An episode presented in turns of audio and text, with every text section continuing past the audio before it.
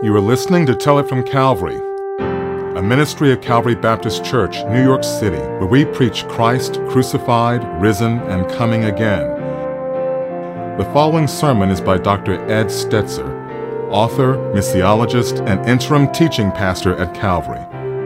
For upcoming events and services, visit our website at cbcnyc.org. And now, here is today's message.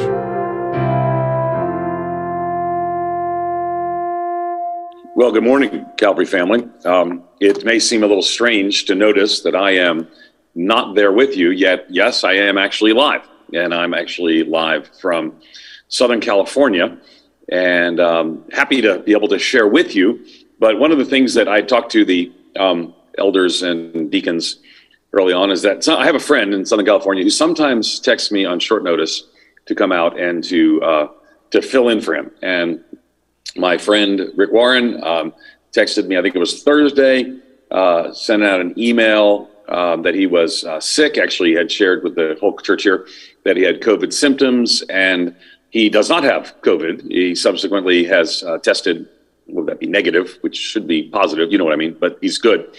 But he's sick, and he'll be fine and but I had to come out here, got to come out here, and so I talked to the elders and deacons, uh, well, the chairs, and we decided to do it like this. So I'm thrilled to be able to come and share God's word with you today. Um, and let me just say to Susan, we're so glad you are here. Thank you for your work in Romania. Pace Domnului to you, and thank you for your work there. Calvary, as all of us know, has a long history in being engaged and involved in God's global mission. But last week, you may have noticed that in the sermon, I sort of had too much to cover. And so I, I did I did what pastors call um, getting it elsewhere elsewhere. I pulled the ripcord and I showed you something. Said, we're going to get to this next week. And so I think today's passage is so essential that I wanted to actually, uh, I have actually subsequent, Tom, Tom is doing a great job. Um, and we and we all love Tom. By the way, you can hear me better from Southern California than you could hear Tom with his microphone off, but that's another story for another day. Um, but the, the uh, uh, Tom, Tom has been emailing me, so give me the list of messages and a rightful question. And by the way, I should also mention to you that I'm looking forward to being with you uh, through the fall as we continue this together. I've been invited by the deacons and the elders to continue in that role, and uh, looking forward to continue to serve you as interim teaching pastor. We've kind of scheduled out the next, uh, well, at least through uh, through the end of the year. But Tom's like, well, I need the sermon messages and and a, a rightful question, and I'm just been struggling with how many weeks do I need to take on this passage? And so I, I actually, Tom, I'm going to send you the, the notes now because I decided I needed another week on this passage. Now, here's, here's why. The passage we're looking at here, which I'm actually rewinding a little bit, the passage we're looking at here is actually really key to understand all of the Gospel of Matthew. So um, it's actually, I'm going to call the message a higher standard uh, the iceberg principle. And I'm actually going back and forward at the same time. We're going to cover Matthew chapter 5, verses 17 through 22. And I want to start with kind of a rewind on the law. I want to rewind to where we were last week. We actually we actually addressed this last week, but I want to come back to where it says, "Do not think that I have come to abolish the law or prophets. I have not come to abolish them, but to fulfill them." And the reason I want to come back to this is this is the um, hermeneutic, which means how we rightfully interpret scripture, this passage is the hermeneutical key for all of the Gospel of Matthew. So if at Calvary we don't get this, then all of Matthew fails to make sense. So I wanted to rewind a little bit, sort of go through, talk about what this is talking about, um, and then walk through the first of, of multiple examples that Jesus gives. Now, um, I want to tell you that I, I, I, said you saw the title was the iceberg principle, and I'm kind of fascinated and with uh, with um, with icebergs. And regrettably, my fascination with icebergs today is going to be your fascination with icebergs. But um, obviously, this is a, an artist's rendition of what an iceberg uh, looks like. But I want you to remember that because you can see a few things. I think they're incredible natural phenomenon. By definition, an iceberg is a large piece of, um, of ice, uh, but it's made out of fresh water. It's broken off of a glacier generally, and it is floating freely in open water. Because it's made of fresh water, it actually floats in the salt water. It actually floats in the salt water. The density of the two different kinds of water causes the iceberg to float in a certain, very particular way, based on the Archimedes principle. Those of us, and some of you physics people, will um, you know, but Jim Canary could tell you what that is more in detail. But um, but we often we can often be deceived by the size of an iceberg. And of course, what immediately comes to mind with us is the uh, the Titanic. And I really don't want your thought of the iceberg to be only driven by the Titanic, um, because that's not the point today. The point today is is we only see uh, 10% of it. Actually, nine, approximately 9% of the iceberg is above the water and 91% is below water, according to the Archimedes principle. So, um, so we can be deceived by the size of it because we only see 10% of it. So we can actually look at it and just see the tip of the iceberg, right? So that's the tip of the iceberg is a phrase that we use. There's so much underwater we don't see. And also, it could be you know, in the picture I showed you is sort of like under the water, like a diamond, like that kind of shape. But the reality is, it could be it could be all different kinds of shape under the water. Now, what I want to look at today is uh, first of all, we don't want to caricature the way the first century Jewish people were, because there were many who were who understood the the, the, the law was not just about the outward expression, the thing you see above the waterline. But what Jesus was responding to was um, a lot of what's going on in the first century Judaism. And I think this this this uh, iceberg is a good analogy of the passage we're going to investigate this morning. How how Israel and we understand the law is like the 10% of the iceberg that we can't see. But there's there's there's much more uh, of the law that we can't or won't see. Right? It's we can see the letter of the law, but we can't see the spirit of the law. So we're going to look at how Jesus responds to this um, false understanding of the law in his day. So that's going to be our, our focus. So Matthew, we're here in Matthew, and we're looking at Matthew chapter 5. We're in the Sermon on the Mount. So Matthew chapter 5, here's our text. And, uh, and we're going to look at Matthew chapter 5 specifically, um, verse 17, and then, uh, and then we'll walk through the rest. It says this. Um, do not think that I have come to abolish the law and the prophets. I have not come to abolish them, but to fulfill them. Right? For truly I say to you, until heaven and earth pass away, not an iota, not a dot will pass from the law until it's all accomplished. Therefore, whoever relaxes one of the least of these uh, commandments and teaches others to do the same will be called the least in the kingdom of heaven. But whoever does them and teaches them will be called great in the kingdom of heaven. For I tell you, unless your righteousness exceeds that of the scribes and Pharisees, you will never enter the kingdom of heaven. Okay, and then it goes on. This is how far we're going to get today, because that's the rewind. We actually were covering that last week, and you could tell last week that I kind of thought, you know, I need more on this. Um, by the way, I thought about re-recording it, but I thought it's better just to see. Sometimes the preacher says, you know, we need more on this. Um, you have heard that it was said to those of old, "You shall not murder." and whoever murders will be liable to judgment. But I say to you that everyone who's angry with his brother will be liable to judgment. Whoever insults his brother will be liable to the council. Whoever says you be you fool will be liable to the hell uh, to the hell of fire. Now, um, we're going to walk through all of that. We're going to walk through all of that. But I want you to start. I want to start by, um, and we're going to talk about the next several Sundays. We're going to be investigating six examples starting this week of how Jesus fulfills the law. And but I mentioned last week, and this is the tantalizing um, picture that I put up and then didn't get into.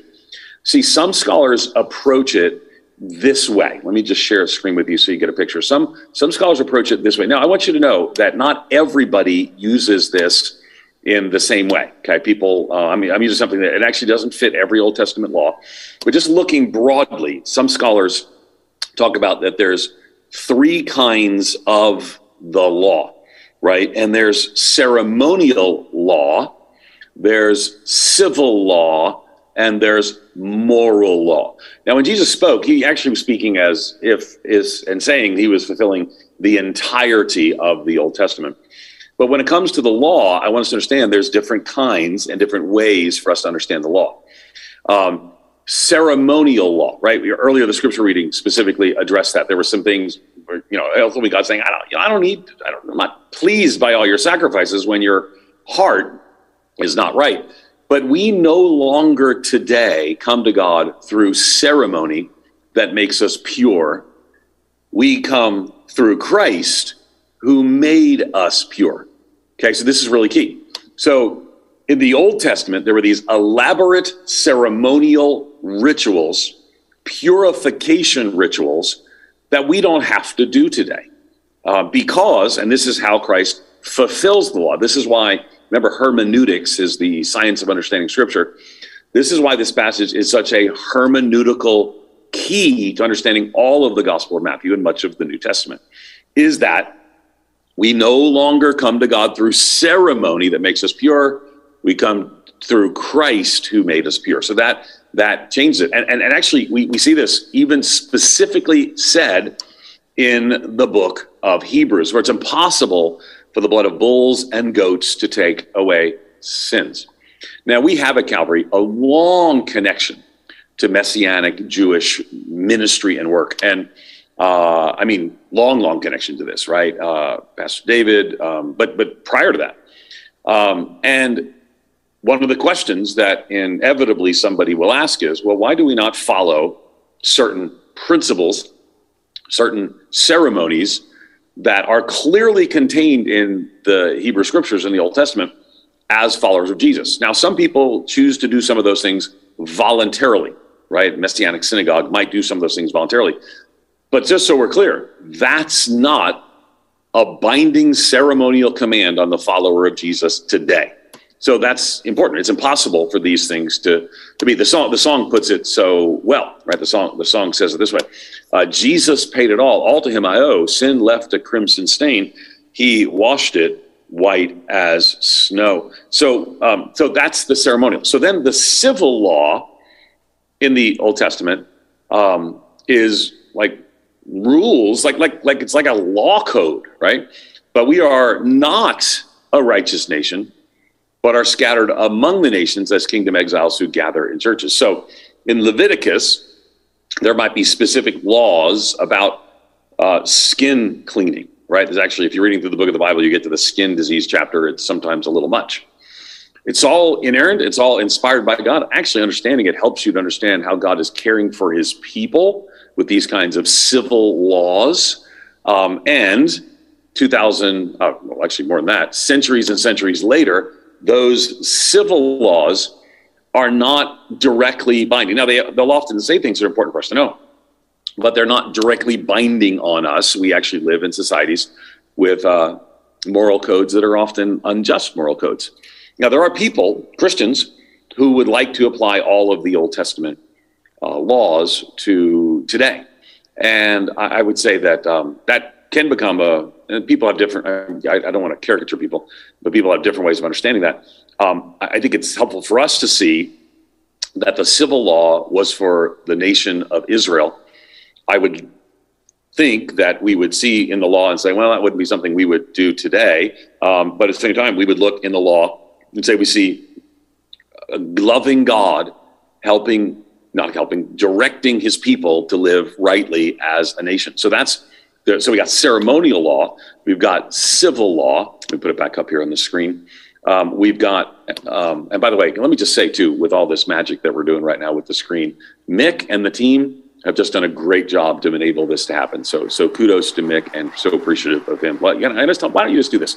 Let's take a moment and just thank all the people who work so hard to set up all the things that take place. We do that. Just join with you. Let's let's do that. Let's just thank them. Okay we're very thankful for, for, for what they do. It's not easy to set up every week at Hunter College and soon weekly, soon weekly, both exciting and challenging for some of our teams. Back to the moral law. So, ceremonial, civil, and moral law. So, moral law now, we are a people made righteous by Christ, empowered by the Spirit to live moral lives as described in both Testaments. So, the moral law is actually um, laid out in different places. Sometimes, by the way, again, this is why this is an imperfect example, because sometimes these things are all found in the same uh, passages. So, moral is how to behave, like the Ten Commandments, uh, still applies to believers today under the power of the Holy Spirit. Um, we, we love our neighbor perfectly, right? Uh, and Jesus is the fulfillment of that. He loved his neighbor perfectly, he died for his neighbor. And we'll see today, ultimately, how that applies to um, to the Christian today. So um, so whether you see these three categories as means to understand Jesus' fulfillment of the law or a more general approach, where Jesus becomes the fulfillment of the law and our guide to interpreting it, as we see in the next six examples, next several weeks. We have to remember that kingdom righteousness isn't concerned with, um, I'm quoting a scholar here, the negative goal of avoiding a specific sin, but more demanding goal of discovering and following God's will for his people. That's from R.T. France. I'm a big France fan and, and use, use him a lot in the studying Gospel of Matthew. So Jesus is showing us that his coming does not contradict the law, but fulfills it, brings it to its intended goal. The religious leaders of the day miss this. Uh, now, again, people remember, not everyone thought the same way in first century Judaism. There's actually different sects and groups, but they focused on the rule that Jesus is addressing. Uh, the people focused on the rule, missing the relationship that Christ came to offer. Now, here's the thing I mean, Matthew's making this clear what's going on, right? Uh, Matthew 1 through 4, um, Jesus is fulfilling the Old Testament, right? We no longer practice sacrifice in the Old Testament because Jesus is the full and final sacrifice. That's almost the whole theme of Hebrews. It's not that none of the Old Testament applies. You can't understand, however, this is key. You cannot understand rightly the Old Testament. This is a bold but biblical claim.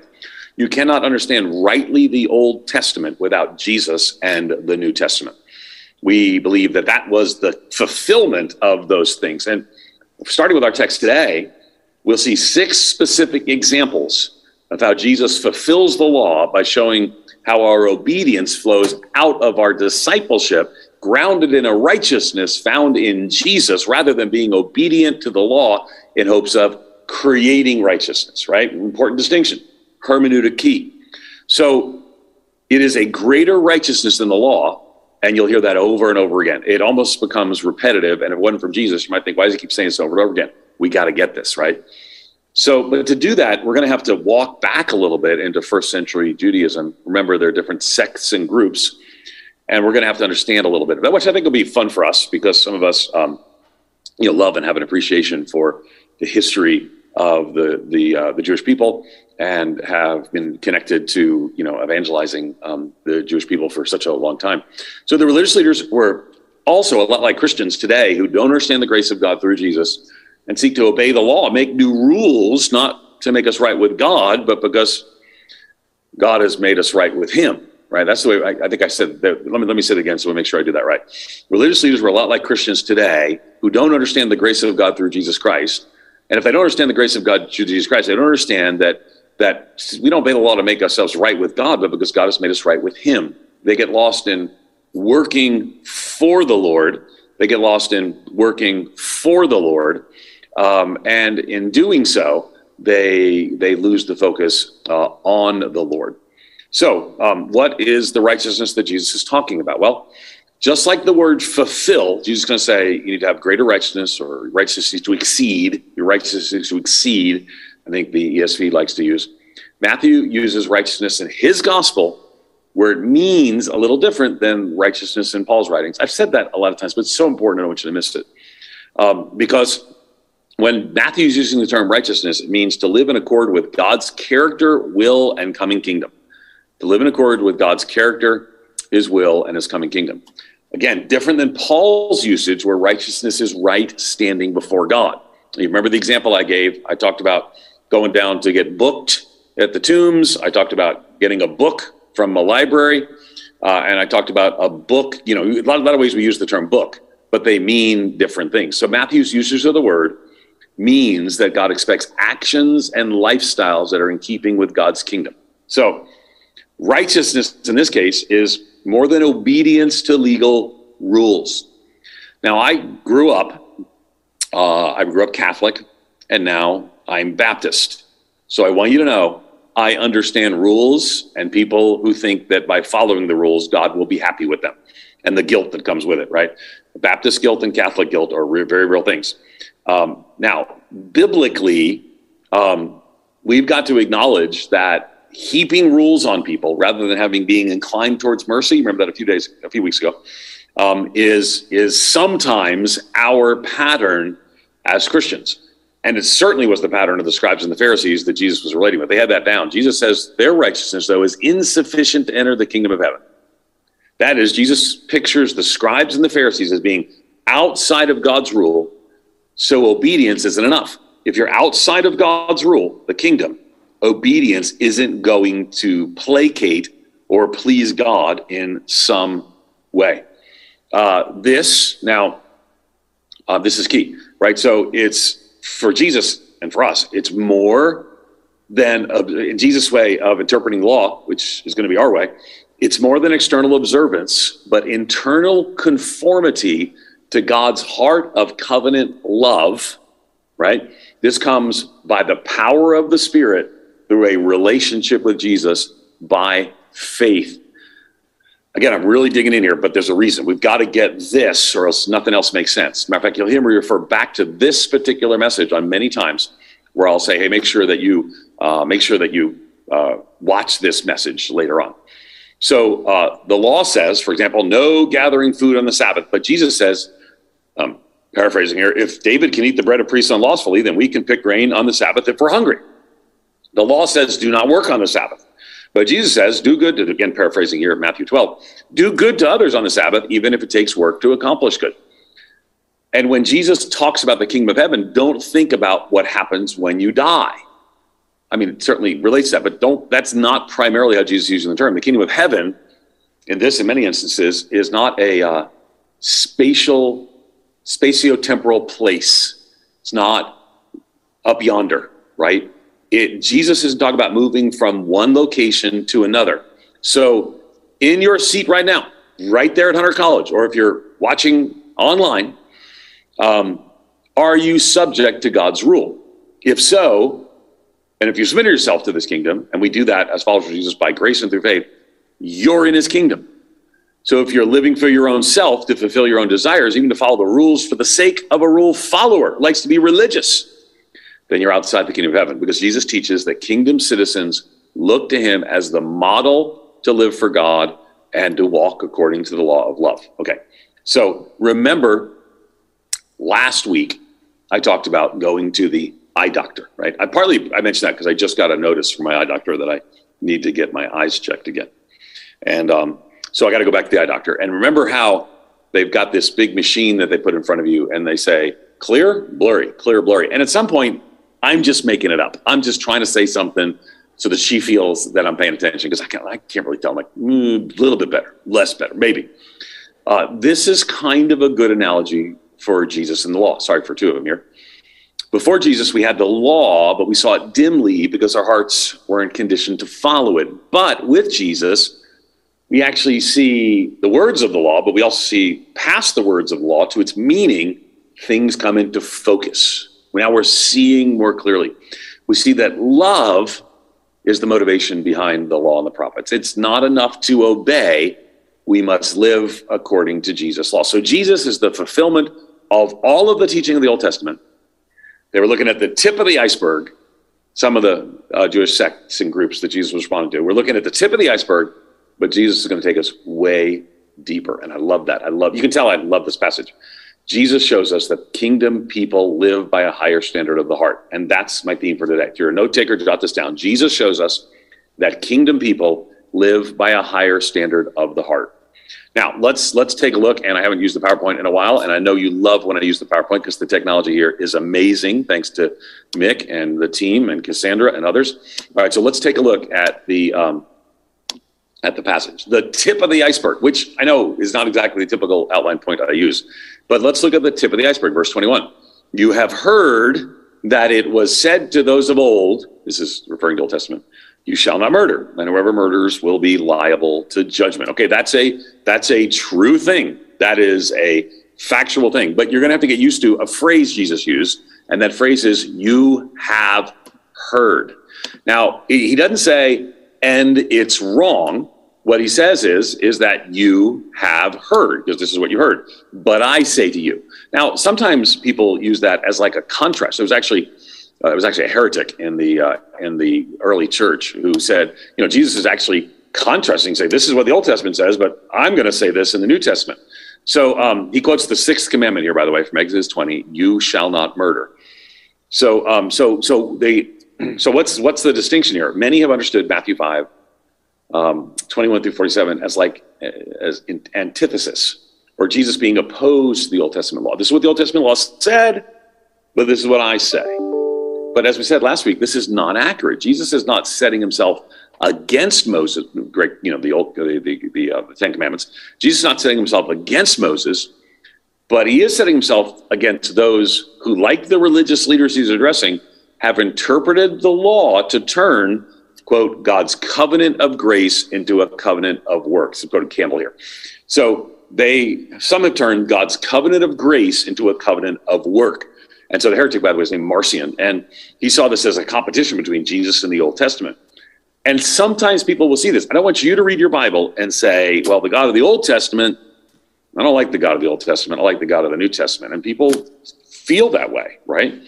So Jesus says this way You've heard it was said. He's not rejecting what was said, but more likely here rejecting their interpretation of it. Remember, Jesus shows us that kingdom people live by a higher standard of the heart.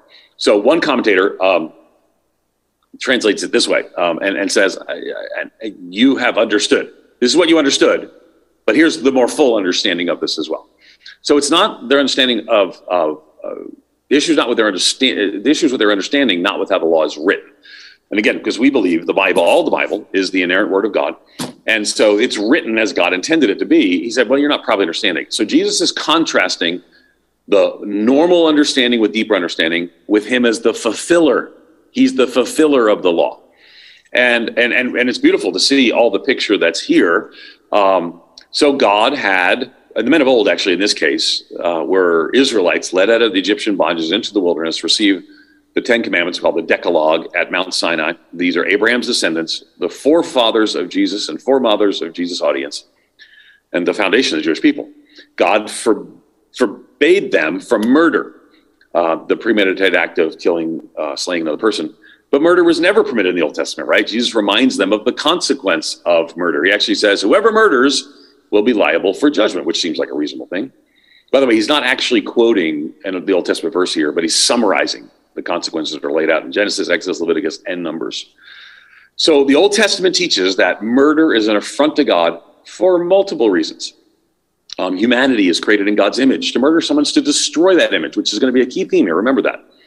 It's not a. This is think of what a vandal does when they spray graffiti over a priceless work of art, right? Now multiply that exponentially, and you've got a glimpse of what it means to destroy the image of God in a person.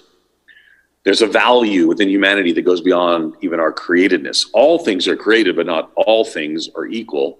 Humanity is the pinnacle of God's creation. And we know this because nothing else created. It was endowed with God's image like we are. Right? So, in calling his listeners to a higher righteousness that goes beyond the scribes and the Pharisees, Jesus, notice, you can't murder because everyone's created in the image of God, right? This, I want you not to miss this, right? This is the iceberg moment, right? So, the tip of the iceberg is you can't kill people because they're created in the image of God. And God in the Old Testament passage is so serious about murder that he describes the ultimate punishment for murder. But Jesus' listeners would have readily understood the teaching and would have been in full agreement. Because the big picture, Jesus shows us that kingdom people live by a higher standard of the heart. But here's what I don't want you to miss, right? This is what I love about this, right? So remember here that let me share a screen with you. Remember here that Jesus is um, is saying, let me put this up uh, that Jesus is saying, hopefully you're looking at my screen. Let me just make sure you are. I'll be looking at the full screen. Didn't want you to see the full screen. Not there's anything wrong with the full screen, but that's not what you want to see. Let me put it up here. This should do it, right? Okay, share. Okay, so um, so that's my notes, by the way, that you saw. So Jesus says, whoever murders will be liable for judgment, right? True, factual. But then we see the rest of the iceberg we see the rest of the iceberg. And I don't want you to miss this. This is the beauty. And it really is a beautiful thing to see how this works because he says in Matthew 5 22, But I say to you, everyone who's angry with his brother will be liable to judgment. Whoever insults his brother will be liable to the council. And whoever says, You fool, will be liable to the hell of fire. Now, can I just can I just ask you to just back off of the last part of that verse for just a second? Because what everyone wants to do is say, What does that mean? So if I call someone a fool, I'm going to hell. Just stay with me for just a moment and we'll walk through this passage together. But there's an escalation that's going on here in this passage. It starts with you should murder. Okay, everybody gets that. Then it says everyone's angry is liable. Whoever insults will be liable to the council, and whoever says you fool will be liable to the hell of fire. Now let's let's look at and see what's going on here because it's really really fascinating, really really really important. So let me let me share with you a couple things. Um, the rest of the iceberg is what I call this, because we're looking at the top 10% you can't kill. But then Jesus is saying, oh, it's so much more. He says, but I say to you, is found repeatedly in Matthew 5. We're going to see that. Jesus is not adding to the law. Don't miss this. He's giving a more complete understanding of it. He's fulfilling it. God's covenant people had understood the law to prohibit murder, but Jesus says murder is much more than ending people's life. You might say, well, I'm not murdering, but I'm kind of a big jerk to everybody. That does not work. So the Pharisees interpreted the sixth commandment to prohibit, prohibit shedding blood. Jesus goes deeper, taking issue with the heart, the full iceberg, the 91%. Anger is often sinful and just as damaging in God's kingdom as murder, especially when directed at a brother in the faith. But people only see the letter of the law and they believe they're walking in righteousness because they're not murdering everyone. So, and the last people want to focus on is calling a person a fool. Literally, it's empty headed. Well, how might that relate? Okay, image of God. So, calling a person a fool dehumanizes the person, ignoring the image of God in them. Even worse, doing this to a brother disregards their very place in the kingdom. The old saying, sticks and stones may break my bones, but words never hurt me, is not true. It's particularly not true when we demean fellow followers of Jesus. So we see a picture here. We don't want to miss the forest for the trees. It's not enough to obey the letter of the law. You shall not murder means more than physically murdering somebody. One is not conformed um, to the full righteousness that Jesus speaks of just because you haven't murdered somebody. So Jesus teaching there's an underlying issue. There's something below the surface of the water, not just the 9% on top of the iceberg, but the 91% below. And some preachers have argued like a gradation or an escalation of the verse. They see a stepping stone of penalties that presumes a corresponding stepping stone of insults, right? Notice the penalty for the first and third offenses being angry to man's judgment, same word that Jesus uses for the penalty for murder in 21. His hearers wouldn't have missed that, nor would they have been anything other than shocked to hear that being angry at one's brother deserves the same penalty as murder. So don't miss that because the penalty for murder in the Old Testament was the death penalty. And he uses the same word for judgment for being angry. So very strong words, and if we're honest ourselves, honest ourselves, it's a hard uh, spiritual pill to swallow. Jesus judges our actions and our hearts. We just judge our actions, but Jesus, we don't judge our hearts. This is precisely what Jesus does. This is how Jesus teaches. This is what we want to see and understand so we can fully walk in the teaching of Christ. Let me go through some verses quickly because we are running out of time. Can I tell you, it, it doesn't feel as long when I'm actually sitting in a studio. For the Lord sees not as a man sees, man looks at the outward appearance, but the Lord looks on the heart. And we see in the New Testament, right? James 1:26, if anyone thinks he's religious, does not bridle his tongue. He deceives, but deceives his heart. His religion is worthless. So angry thoughts and words are judged like murder in the standard of a holy and perfect God. Not only are we not to take a life, don't want you to miss this, right? This is the rest of the iceberg. Not only are we not to take a life, but we're not to demean a life. The disciples of Jesus must be content, not content, must not be content with only outward obedience, but recognize our thoughts and speech are as important as our actions. And I know you have more questions. We're going to go through those in the weeks to come. But the message of the Old Testament prophets is also like this stop following the letter of the law only, but follow the spirit of the law. See the whole iceberg. See the whole iceberg. Jesus shows us that kingdom people live by a higher standard of the heart. So let me end my message where I began my message with this right here, because this is a picture of the iceberg. And the picture of the iceberg is to remind us that what Jesus is looking for us to understand is that a higher view, a greater righteousness than the scribes and the Pharisees, who religiously and specifically and aggressively followed the 9% of the iceberg they could see and missed the iceberg under the water line. And Jesus calls us to a better way and this is going to be a theme. We'll explain subsequent questions as we go, but I want to close with this. We're a old, long-term, you know, century plus old church, Baptist church. And I said, growing up Catholic on Long Island and now being a Baptist, we can ourselves follow the pattern where we follow the letter of the law, judge others for following the letter of the law, and be very quickly to become haughty and religious people. And Jesus was speaking to haughty and religious people in that day among the sects that were there in first century uh, Israel.